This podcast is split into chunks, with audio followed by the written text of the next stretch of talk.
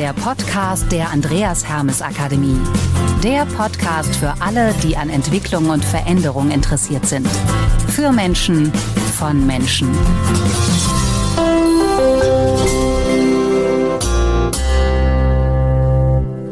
Hallo und herzlich willkommen zum Podcast der Andreas Hermes Akademie für alle unternehmerisch denkenden Menschen.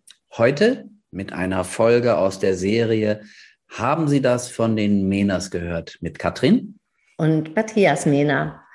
Und unser heutiges Thema ist Finanzen und Kalkulation. Und wir haben es uns gemütlich gemacht mit Ralf Ollens, einem begeisterten Unternehmer mit Herz und Hirn, vielseitig interessiert und aufgeschlossen. Ralf ist landwirtschaftlicher Unternehmer in Niedersachsen und leitet gemeinsam mit seiner Frau und auch schon der nächsten Generation in den Startlöchern den Familienbetrieb. Spannend. Herzlich willkommen, Ralf. Schön, dass du da bist. Ja, ich freue mich sehr und vielen Dank für die Einladung. Bevor du vielleicht gleich noch auch ein bisschen was zum Betrieb äh, erzählst, äh, Ralf, und zu deiner Situation, würde ich aber sagen, stoßen wir doch erst einmal an.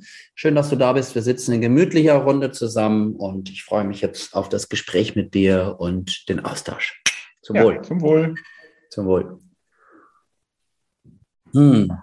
Und in bewährter Weise, ähm, wissen die lieben Zuhörerinnen und Zuhörer natürlich schon, haben wir auch wieder eine Geschichte mitgebracht. Beziehungsweise Katrin, du hast eine Geschichte mitgebracht. Und ich bin schon gespannt, jetzt zu hören, ähm, welche Botschaft sich da wohl drin verborgen hat. Wenn es dann immer nur eine ist, ne? Wenn es dann immer nur eine ist, genau. Meistens ist es ja vielfältig, genau. Gut. Die Geschichte heißt die Lotterie. Ben zog aufs Land und kaufte sich bei einem alten Bauern für 200 Euro einen Esel. Der Bauer bot an, diesen am übernächsten Tag persönlich zu Ben zu bringen. Zur vereinbarten Zeit erschien der Bauer bei Ben und sprach zu ihm, ich habe schlechte Nachrichten für dich. Der Esel ist leider gestorben gestern. Ach, ist nicht weiter schlimm, antwortete Ben, dann gib mir halt das Geld zurück. Es tut mir furchtbar leid, sagte der Bauer, aber ich habe schon komplett ausgegeben. Na, dann bring mir eben den toten Esel, meinte daraufhin Ben. Was willst du denn mit einem toten Esel? wollte der Bauer wissen. Ich werde ihn in einer Lotterie verlosen, antwortete ihm Ben. Ach, das ist doch Unsinn. Man kann doch keinen toten Esel verlosen, erregte sich der Bauer. Na klar kann ich das, antwortete Ben. Ich muss ja niemandem sagen, dass er tot ist. Kopfschüttelnd ging der Bauer davon und holte den toten Esel. Etwa einen Monat später trafen sich beide wieder. Moin Ben, rief der Bauer. Wie ist denn deine Lotterie verlaufen? Sehr gut, sagte Ben. Ich habe tausend Lose zu je zwei Euro verkauft und einen Gewinn von 1998 Euro gemacht, der nicht in meinen Büchern drin steht. Dort ist nur der Verlust von 200 Euro für einen toten Esel vermerkt. Aber hat das denn niemand gemerkt und sich niemand beschwert? wollte der Bauer wissen. Doch, der Typ, der den Esel gewonnen hatte, antwortete Ben. Also habe ich ihm seine zwei Euro zurückgegeben. Tja, jetzt bin ich ein bisschen sprachlos und gespannt, Ralf. Äh, was geht dir jetzt durch den Kopf? Die Lotterie. Ja, die Lotterie, äh, wie immer ein kleines Glücksspiel, aber trotzdem ist es äh, eine coole Idee, äh, mit kleinem Einsatz äh, seinen Gewinn letztendlich zu maximieren über bestimmte Dinge äh, oder über die Vorgehensweise kann man sich vielleicht streiten, aber äh, prinzipiell passt das auch ganz gut zu unserem Betrieb. So als rinderhaltender Betrieb in der Hildesheimer Börde wäre das eine äh, schöne Idee, dann äh, in der Richtung auch mal tätig zu werden. Äh, persönlich ist das nicht meins, äh, weil ich immer dafür bin, äh, sich mit offenen Augen äh, zu begegnen äh, und auch immer mit der Wahrheit zu spielen. Aber äh, vom Prinzip her finde ich das echt gut. Ja, es hat ja wirklich äh, äh, zwei Komponenten. Das eine ist ja, dass der Bauer vielleicht vorweg schon auch etwas verkauft hat, was nicht mehr so richtig lebend war. Ne? Und das Geld, was er eingenommen hatte, hatte er am Anfang ja auch schon ausgegeben gehabt und musste dann dem Ben gestehen, ich kann dir das Geld nicht zurückgeben. Das ist schon, das ist schon weg. Ne? Das ist ja mal so ein, ein Aspekt. Und dass der andere, nämlich der Ben, dann daraus irgendwie äh, noch eine ganz coole Geschäftsidee hat, das finde ich ja schon eigentlich ähm, ja, einfach sehr interessant. Und eine Lotterie, da weiß jeder, worauf er sich einlässt. Nämlich, ich, ich wette irgendwie, ich ziehe halt ein Los und vielleicht gewinne ich, vielleicht auch nicht. Genau, wie beim richtigen Lotto spielen, äh, wobei die Chance da äh, sicherlich noch geringer ist. Äh, und vielleicht äh, spiegelt das mit dem Landwirt auch so die derzeitige Situation so ein wenig in der Landwirtschaft wieder. Äh, das früher gab es ja mal so diesen Spruch, äh, man hat drei Ernten eine auf der Bank, eine in der Scheune und eine auf dem Halm. Äh, ich glaube, die Zeiten sind im Großen und Ganzen vorbei und äh, oft ist es vielleicht oder in vielen Betrieben auch so, äh, was eben zu unserem heutigen Thema passt, dass eben oft Pflanzenschutz und Düngemittel vorweggekauft werden und mit der nächsten Ernte dann letztendlich auch wieder ausgeglichen werden. Aber ist diese Geschichte nicht auch ein schönes Beispiel dafür, dass wir häufig nochmal über ganz andere neue, ungewohnte Geschäftsmodelle nachdenken müssen. Also die Geschichte startete ja ganz handelsüblich mit, ich kaufe irgendwie was und äh, dann geht irgendwie was baden, weil das Tier ist jetzt tot in dem Fall. Aber dann ist da wirklich ein kluger, gewiefter Typ, der lässt sich was einfallen, wo der Bauer in dem Fall erstmal sagt, hä, wie soll das denn funktionieren? Das kann ja niemals gehen. Und siehe da, natürlich kann da irgendwie auch äh, also das ist ja ein spannendes Geschäftsmodell. Das müssten wir uns vielleicht auch manchmal mehr als Landwirte äh, anschauen. Du machst ja auch Direktvermarktung, Ralf, war doch so, ne? Ja, wir haben, äh, also das passt eben auch ganz gut zu, dem Thema. Hildesheimer Börde ist ja eigentlich so Zuckerrüben-Intensivstandort. Wenn ich jetzt mal so 30 Jahre zurückdenke, äh, dann gab es eben noch etliche Fabriken im Umkreis. Äh, so in den 60er Jahren hatten wir im Umkreis von 15 Kilometern über 10 Zuckerfabriken, äh, die alle äh, gearbeitet haben. Heute gibt es nur noch eine. Aber das ist eben auch der Strukturwandel und, und trotzdem ist es einfach total schön, äh, eben über neue Dinge nachzudenken. Äh, bei uns war es eben Restgrünland, äh, was zurückkam und als Hobby sollten wir zwei Kühe und zwei Kälber anschaffen und heute sind wir eben bei 45 Mutterkühen plus kompletter Nachtzucht und vermarkten die eben ab Hof alle selber. Ist eben einfach auch was ganz anderes, ist auch ein Alleinstellungsmerkmal. Passt äh, für uns ganz gut, passt aber nicht für, für jeden, aber für die Zukunft wird es eben auch gerade mit dem Strukturwandel und wenn wir dann ab nächstem Jahr vielleicht zum Beispiel alle äh, jedes Jahr eine andere Frucht auf dem gleichen Acker anbauen sollen, äh, eben auch gerade für Betriebe, die reine Ackerbau äh, benutzen, echt schwierig äh, zu gucken, welche Fruchtfolgen passen denn. Also unsere Kreativität für die Zukunft ist durchaus gefragt äh, und auch vielleicht mal spontan was zu entscheiden oder wie auch immer wir dann weitergehen. Mhm. So ein bisschen bleibt für mich aber bei der Geschichte auch noch was hängen. Also ich kann das noch gar nicht richtig beschreiben. Eigentlich ist ja keiner wirklich zu Schaden gekommen. Ähm, und trotzdem ist es ja irgendwie ein bisschen unlauter, eine Lotterie zu starten mit etwas, was es gar nicht genau gibt. Ähm, vielleicht wird sich keiner beschweren, weil der eine hat sein Geld wiederbekommen, aber irgendwas bleibt hängen. Ähm, das war ja eigentlich sogar eine kluge Investition von dem Ben, dass er das so gemacht hat. Äh, und ihr habt ja auch lebende Tiere, ähm, wo man ja nie weiß genau, wie kommt's und, und wie entwickelt sich das, ne? auch mit der Direktvermarktung. Wie gehst du denn an so ein Thema ran, sowas zu kalkulieren? Und äh, wie gehst du mit investieren um in deinem Alltag?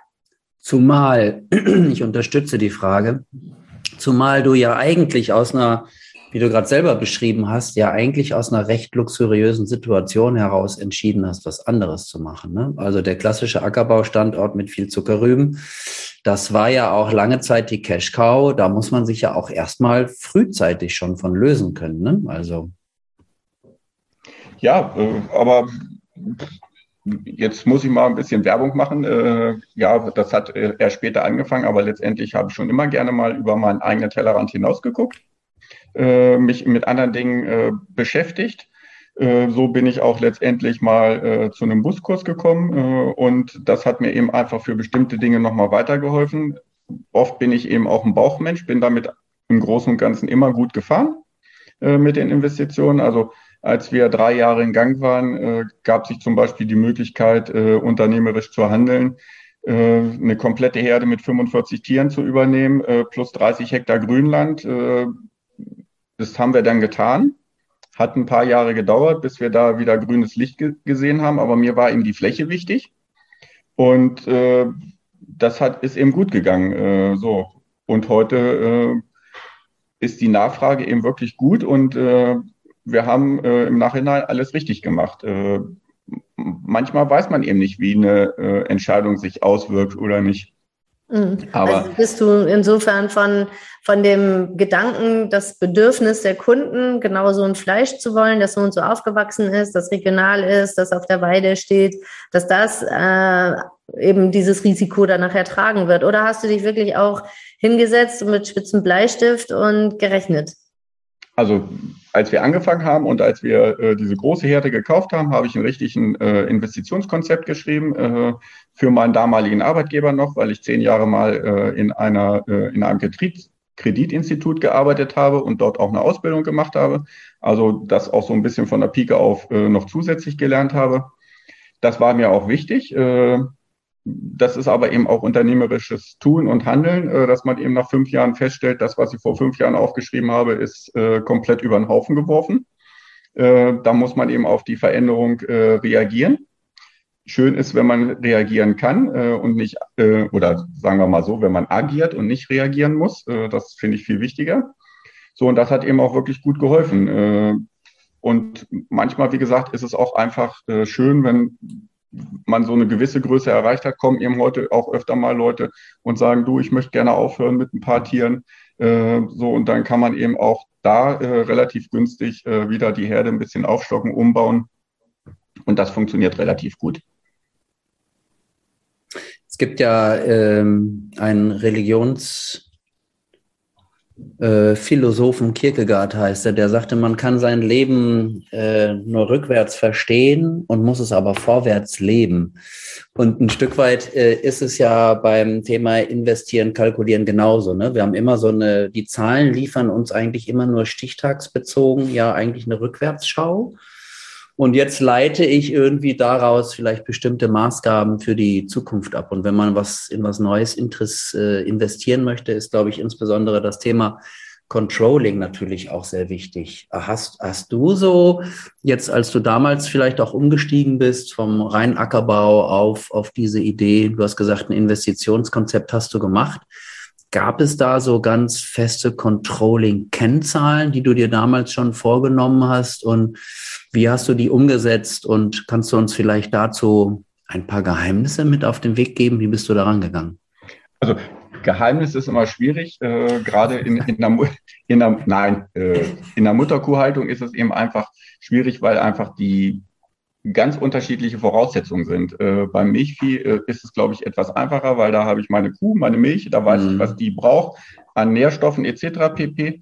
Äh, bei den Mutterkühen, äh, gerade wenn ich eine Direktvermarktung mache, äh, gibt es eben mehr Unbekannte, als wenn ich eben sage, so ich mach, produziere meine Absetzer. Da habe ich eben die Kontrolle jedes Jahr, da weiß ich, die Kuh hat dann gekalbt, äh, das Kalb wird zu dem mhm. Zeitpunkt verkauft für den und den Preis, dann weiß ich eben am Jahresende genau, was gewesen ist. Wenn ich so wie wir äh, das ist eben ein bisschen schwammiger. Die Tiere eben wirklich bis zum Schlacht, bis zur Schlachtung im Betrieb lasse. Äh, das können zweieinhalb, dreieinhalb Jahre sein.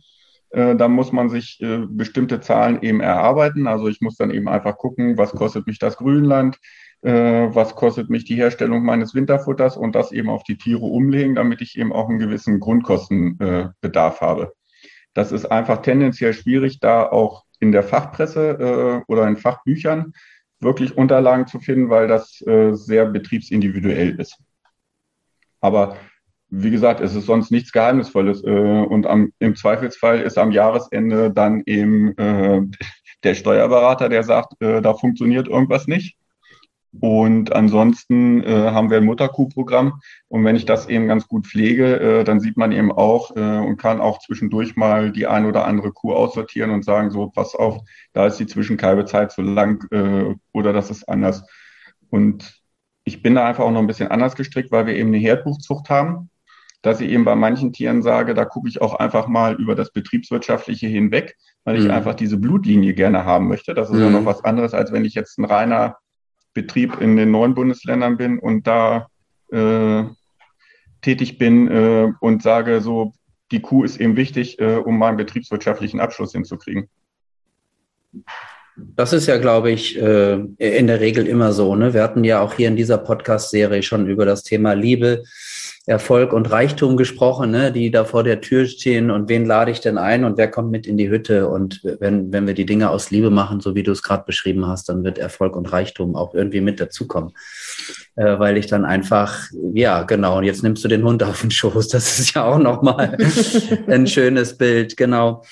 Ähm, ja, also einfach spannend irgendwie zu gucken, wenn man, wenn man aus so einer Situation heraus, wie du sie hattest, ganz in eine neue Richtung geht. Ich glaube, man kann auch nicht immer alles ja so voraussehen und vorausplanen. Ja, da hast du gerade auch schon beschrieben.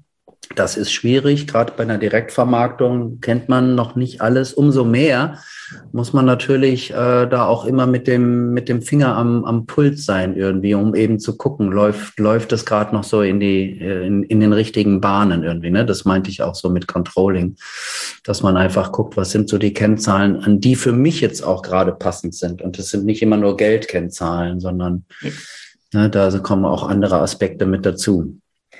Das finde ich bei dir eh immer spannend, weil du dich ja selber auch eher als ein Bauchmensch beschreibst. Und hätten wir dich jetzt gar nicht so gefragt, dann hättest du wahrscheinlich äh, das Kalkulieren mit dem Stift und Finanzplanung und so auch gar nicht so genannt. Und dass du das sehr gut eigentlich auch zusammenbringst. Ne? Das eine von deiner ähm, Ausbildung her und das andere von deinem Typus her, äh, dass du sagst, dass das da eine gute Kombination ist. Gibt es denn auch mal was, was da dann nicht so gut geklappt hat?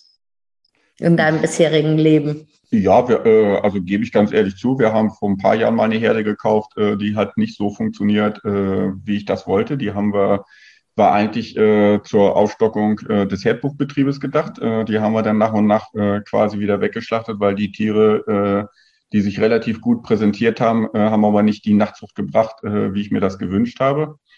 Und im letzten Jahr zum Beispiel, das ist, spielt auch betriebswirtschaftlich eine Rolle, ist eben einfach, hat uns der Wolf zwei Kälber weggeholt äh, oh. und dann ist eine betriebswirtschaftliche Betrachtung auch schon äh, komplett hinfällig. Äh, also zumindestens für dieses Tier und nicht nur für dieses Tier, sondern eben für mehrere, wenn die Kälber eben komplett wegfallen. Und was hast du so aus den beiden Ereignissen vielleicht für dich auch gelernt nochmal oder als Erkenntnis gezogen? Also ich finde immer ganz wichtig, äh, es klingt immer ein bisschen komisch, aber äh, wenn wir es mit einem Stolpern äh, vielleicht umschreiben wollen, äh, dann ist es wichtig, äh, dass man den Sturz äh, irgendwie abfangen kann. Und wenn man hingefallen ist, muss man auf jeden Fall immer einmal mehr wieder aufstehen, als man äh, gestolpert ist. Und klingt immer einfach äh, und ist auch manchmal schwierig, sich zu motivieren, wieder aufzustehen. Aber gerade das ist eben das, was ich finde, was ein Unternehmer ausmacht, dass er eben nicht aufgibt und sagt, äh, so pass auf, komm, da finden wir nochmal einen Weg, äh, auch wenn es schwer ist. Äh, und dann geht es eben auf einer anderen Ebene weiter. Und man muss einfach offen bleiben, äh, auch ackerbaulich äh, haben wir jetzt zum Beispiel äh, angefangen mit Haferanbau, äh, weil wir den ganz gut vermarkten können äh, und ich einfach dann eine Auflockerung der Fruchtfolge habe. Also man muss einfach kreativ bleiben und einfach gucken, was machen die Berufskollegen äh, in der näheren Umgebung und dann einfach versuchen, mal ein bisschen was anders zu machen, äh, zu gucken, wie es funktioniert. Wir sind auch einer der ersten Betriebe gewesen, die wirklich auf den reinen Rübenstandorten mit Rapsanbau angefangen haben vor vielen Jahren. Äh, so. Und das kommt uns heute eben auch einfach zugute noch. Also so ein Stückchen mach einfach auch mal was anderes und damit bist du dann eh schon mal äh, vielleicht mit neuen Absatzwegen auch unterwegs. Ja, es, es gibt doch davon äh, ich, ich weiß nicht, ob es noch jemand anders macht, aber ich weiß, weil es unsere Tochter gemacht hat. Die hat äh, mit Kurt Hattinger mal ein Seminar besucht, äh, mach dein Ding. Äh, und ich glaube, so muss man es auch als Unternehmer handeln, äh, dass man einfach sagt, so das ist das, was mir gefällt und das mache ich jetzt einfach. Und äh, dann gucke ich einfach auch mal, äh, geht's positiv oder nicht. Man muss äh, immer berücksichtigen, finde ich, äh, die schlechteste Entscheidung ist einfach keine zu treffen. Und äh, wenn man eben dazu stehen kann, äh, dass eben mal was schiefgelaufen ist, äh, dann ist es, glaube ich, auch gut und man muss sich dann nicht so zu sehr von außen beeinflussen lassen. Mhm. Ein Stück weit bewegen wir uns da jetzt ja auch hier im Gespräch auch an ganz zentralen Themen, wo wir in den Buskursen ja auch dran sind. Ne? Es braucht eine klare Vision, äh, unter anderem, damit ich irgendwie, äh, damit ich aufstehen kann und mein Krönchen wieder richten kann. Äh, ich würde aber trotzdem, auch wenn wir festgestellt haben, du bist ein Bauchmensch, Ralf, ähm, wir wollen oder wir sprechen heute über Investieren, Finanzieren und, und Controlling. Wie sehr lässt du dich denn am Jahresende von den Zahlen nun leiten? Du, deinen Steuerberater hast du gerade schon ins Spiel gebracht. Wie stark lässt du dich leiten davon und wie sehr ähm, werden Entscheidungen dann unter diesem nüchternen Kalkül der Zahlen dann vielleicht doch noch abgewogen oder geändert? Also ganz ehrlich, äh, relativ wenig, äh, weil ich finde einfach, äh, ich habe einen mittel- bis langfristigen Plan, äh, wo ich gerne hin möchte. Äh, der langfristige ist immer, ich möchte meinen Töchtern oder meiner Tochter, die dann den Betrieb übernimmt, einen guten, aufgestellten Betrieb übergeben. Und äh, wenn dann so wie, sage ich mal, zwei, drei Jahre mit relativ viel Trockenheit äh, eben nicht so gut laufen, dann darf ich aber eben das Ziel einfach nicht aus den äh, Augen verlieren. Äh, mhm. So und dann muss, dann kann ich nicht sagen, nur weil ich jetzt mal zwei schlechte Jahre habe, äh, schmeiße ich alles das, was ich äh, vielleicht für zehn Jahre geplant habe, über den Haufen.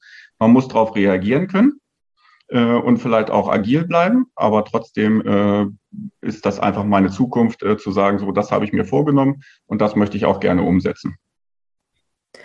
Und wenn du so äh, in die Zukunft guckst, also es ist ja jetzt einfach so, dass wirklich die Investitionsvolumen enorm zugenommen haben. Das Risiko ist größer geworden, wenn man sich das so anguckt in den letzten Jahren, auch in der Landwirtschaft.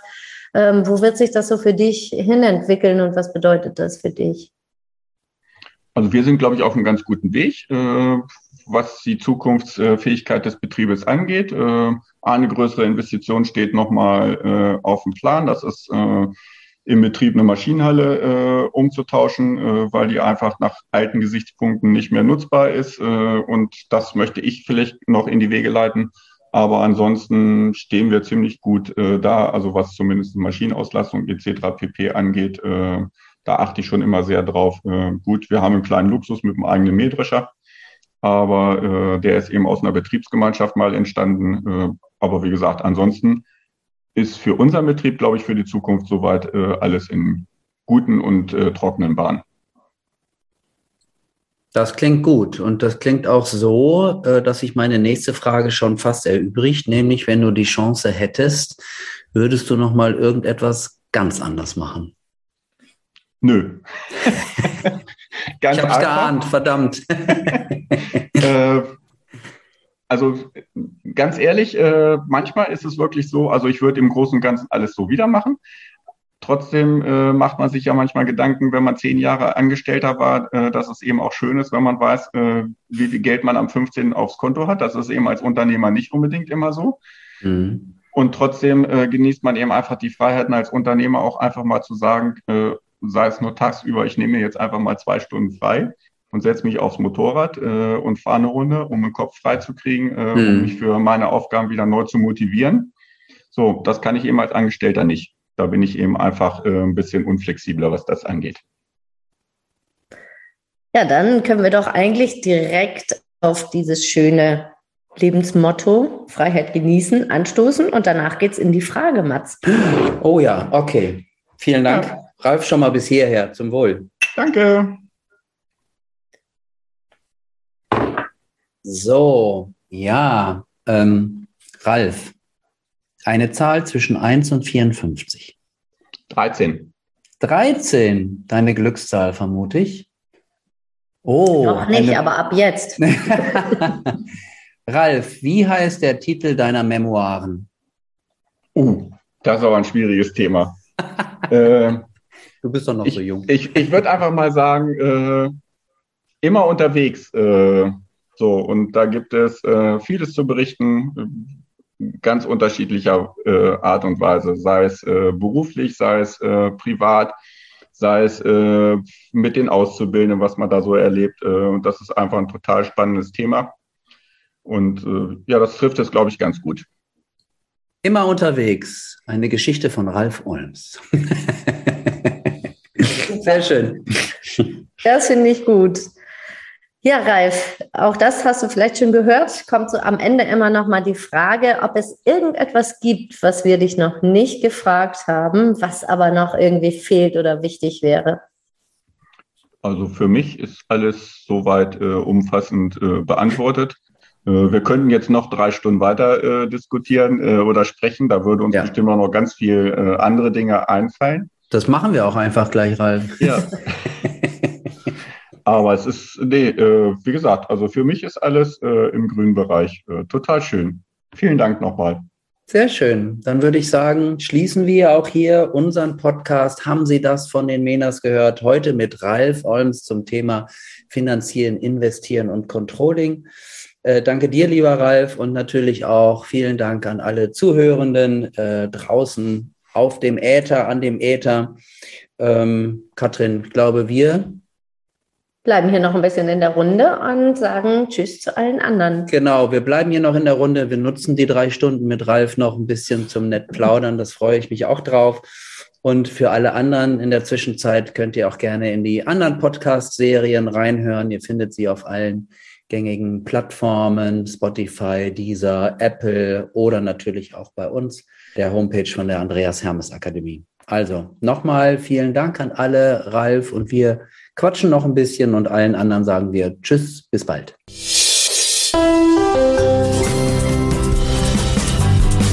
Der Podcast der Andreas Hermes Akademie. Der Podcast für alle, die an Entwicklung und Veränderung interessiert sind. Für Menschen, von Menschen.